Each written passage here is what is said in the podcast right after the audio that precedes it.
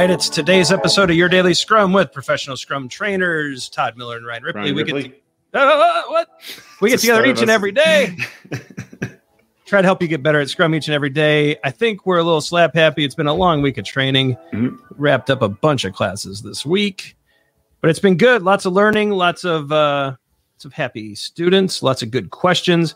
Todd, a questions come up in our uh, comment section, and it also They came did. up in a class this week. I think it's a common issue. It's one I'm surprised we haven't talked about this before. Mhm. When do you split a Scrum team? Yeah, this is interesting. Um, you know, you know what else? What other questions we get asked a lot that I think relates to this, Ryan, is um, what if my team is working on multiple projects at the same time? Yeah, kind of a another very similar thing there, right? hmm that could be a case for it. I, so I my brain immediately goes to a weird place. I start thinking about self management. And so when does a scrum team split? When the team decides it's the best way to optimize the chances of meeting a sprint goal each and every sprint. hmm That's kind of where a my single, brain a single sprint goal. Yeah. it's kind of where my brain drifted to, Todd. How about yours? Yeah, yeah, I, I think I, that's why that's why I kind of brought up um, that that uh, that multiple project thing because we get people a- asking us a lot. How is it possible to have a single sprint goal? And we- I don't understand how that's possible. They'll ask that, and they'll say, "Well, my team's working on multiple things," and um, so we have a lot of ands, commas, run-on sentences, the things that you and I say all the time that they shouldn't have. Well, maybe maybe you're not working with a team.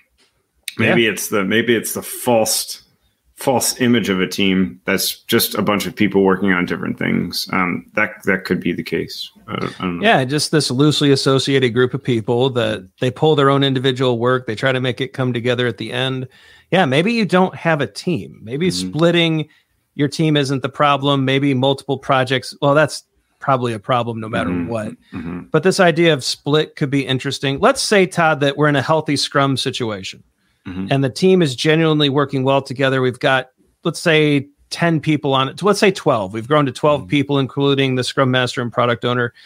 And it's kind of getting hard for the developers to uh, stay coordinated. And, you know, the, let's say the product owner suspects it might be time to split. Maybe the scrum master's on board. Maybe she isn't. Uh, who makes that call? Like, when would you, when would you Mhm. say, yes, this is a really good thing to do? Does that make, does that framing make sense? Mhm, mhm. Yeah, you know, I I keep my brain just keeps going back to I think we might have found an indicator here, Ryan. I think we might have found an indicator in the sprint goal. Yeah. I think that is a good question to ask the team in a retrospective and just being it's just saying, you know, we are really having a hard time formulating a sprint goal that we can all work collectively and collaboratively on accomplishing because we have all 12 of us here.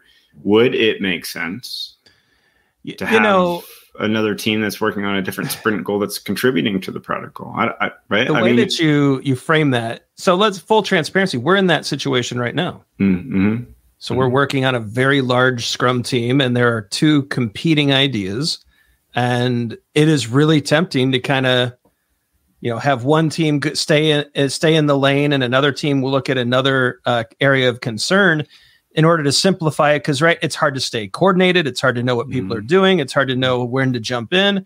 And so maybe todd i like that. The indicator would be the the i think the sprint goal could be a really good um, heuristic that could help us decide maybe it is time to split. Can you just clearly again how would that sprint goal help us know when it's time to split todd Yeah, uh, I, I think if you're, I think, uh, it, are you regularly finding ands in it? Are there commas in it? Um, is it not a single objective? Right? Is it is it becoming a pl- like is that a thing? A plural objective? a plurality of Plur- objectives plurality of, a, of objectives, right?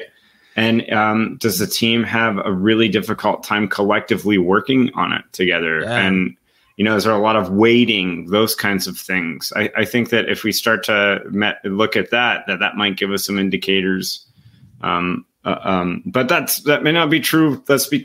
I want to be careful with that because that could just mean that you're you have too much work in progress. so or yeah, or or your team's not really good at crafting good sprint goals yeah, it So could that could be it too. So, other symptoms there. I'll tell you what though, when when I would not split a team, Todd, I do have a definitive.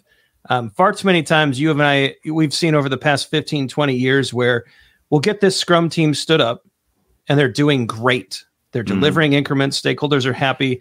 Let's say there's nine or 10 people on this team, and someone will show up and say, Hey, we got 10 people that know Scrum really well. Let's build 10 teams around each person. Let's build a team around each person. That's how we'll scale. And The I've watched split and this, seed model.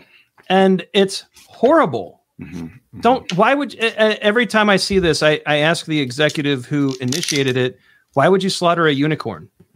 What? Why would you kill such a beautiful creature? You've got a scrum team that's working well together. They're genuinely um, enjoying the work. It's joyful work. They're delivering. It's high quality. The customer's happy.